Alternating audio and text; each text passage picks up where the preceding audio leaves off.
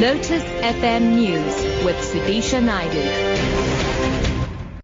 It's 7 o'clock. Good morning. Rivals in the battle within COSATU will face off at the Labour Federation's National Congress starting in Midrand, north of Johannesburg today. 2,500 delegates from COSATU's 18 member unions will select a new leadership for the next three years and discuss problems facing the Federation. Busi Chimombe reports. Rebuilding the unity of COSATU will be the focus of the National Congress. Discussions will be robust with the expulsions of former General Secretary Zwelinzima Vavi and Metal Workers Union NUMSA expected to be raised despite the two having chosen not to pursue their reinstatement.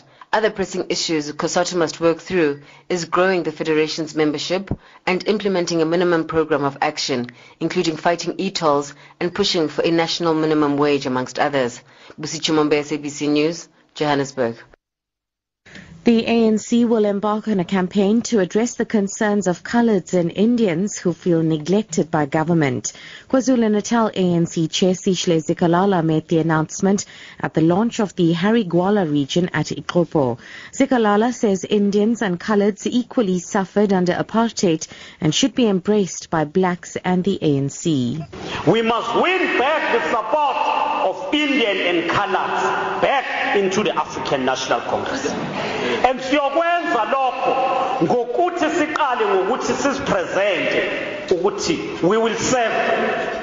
There is no other organization that will serve their interest and champion their needs except the ANC we must bring to an end a cry of the Indian community that says during the apartheid era we were not white enough to belong to the white regime. During the ANC leadership, we found ourselves not black enough to be embraced by our own brothers and sisters. That is a cry of the Indian, of the colored community that we must address.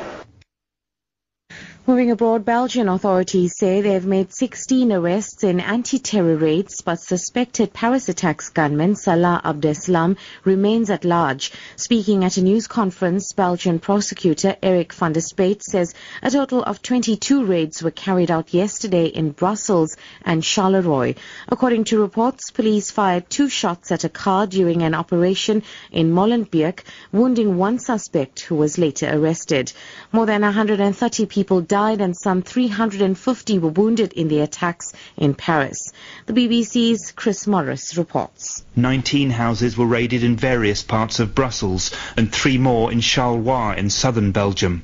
16 arrests were made, but Salah Abdeslam, one of the gunmen who carried out the Paris attacks, was not among them.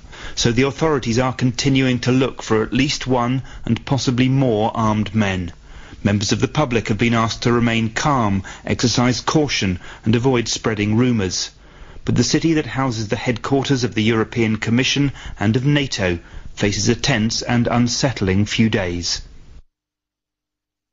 Back home, debt relief for deserving students and insourcing for service workers are on the cards at the Nelson Mandela Metropolitan University in Port Elizabeth.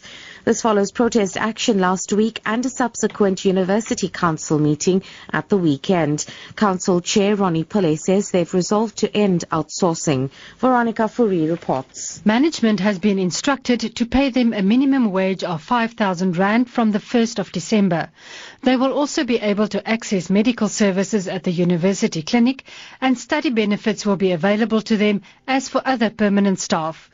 Debt relief will be immediately implemented for all poor NSFAS students with outstanding balances, as well as some who are academically deserving. Council calls on government for an effective debt relief system for students from disadvantaged backgrounds, and that management should get more funding from external sources. Veronica Fourie, SABC News, Port Elizabeth. And wrapping up, Idols SA winner Karabo Mogane will be attending the American Idol final in the US next year as part of his prize for winning the local competition season 11. Karabo also walked away with a prize package worth 1.2 million rand and a recording contract with Universal Music Africa. He was crowned at the grand finale last night held at Carnival City east of Johannesburg. Top story rivals in the battle within COSATU will face off at the Labour Federation's National Congress starting in Midrand, north of Johannesburg today. For Lotus FM News, I'm Sudisha Naidu.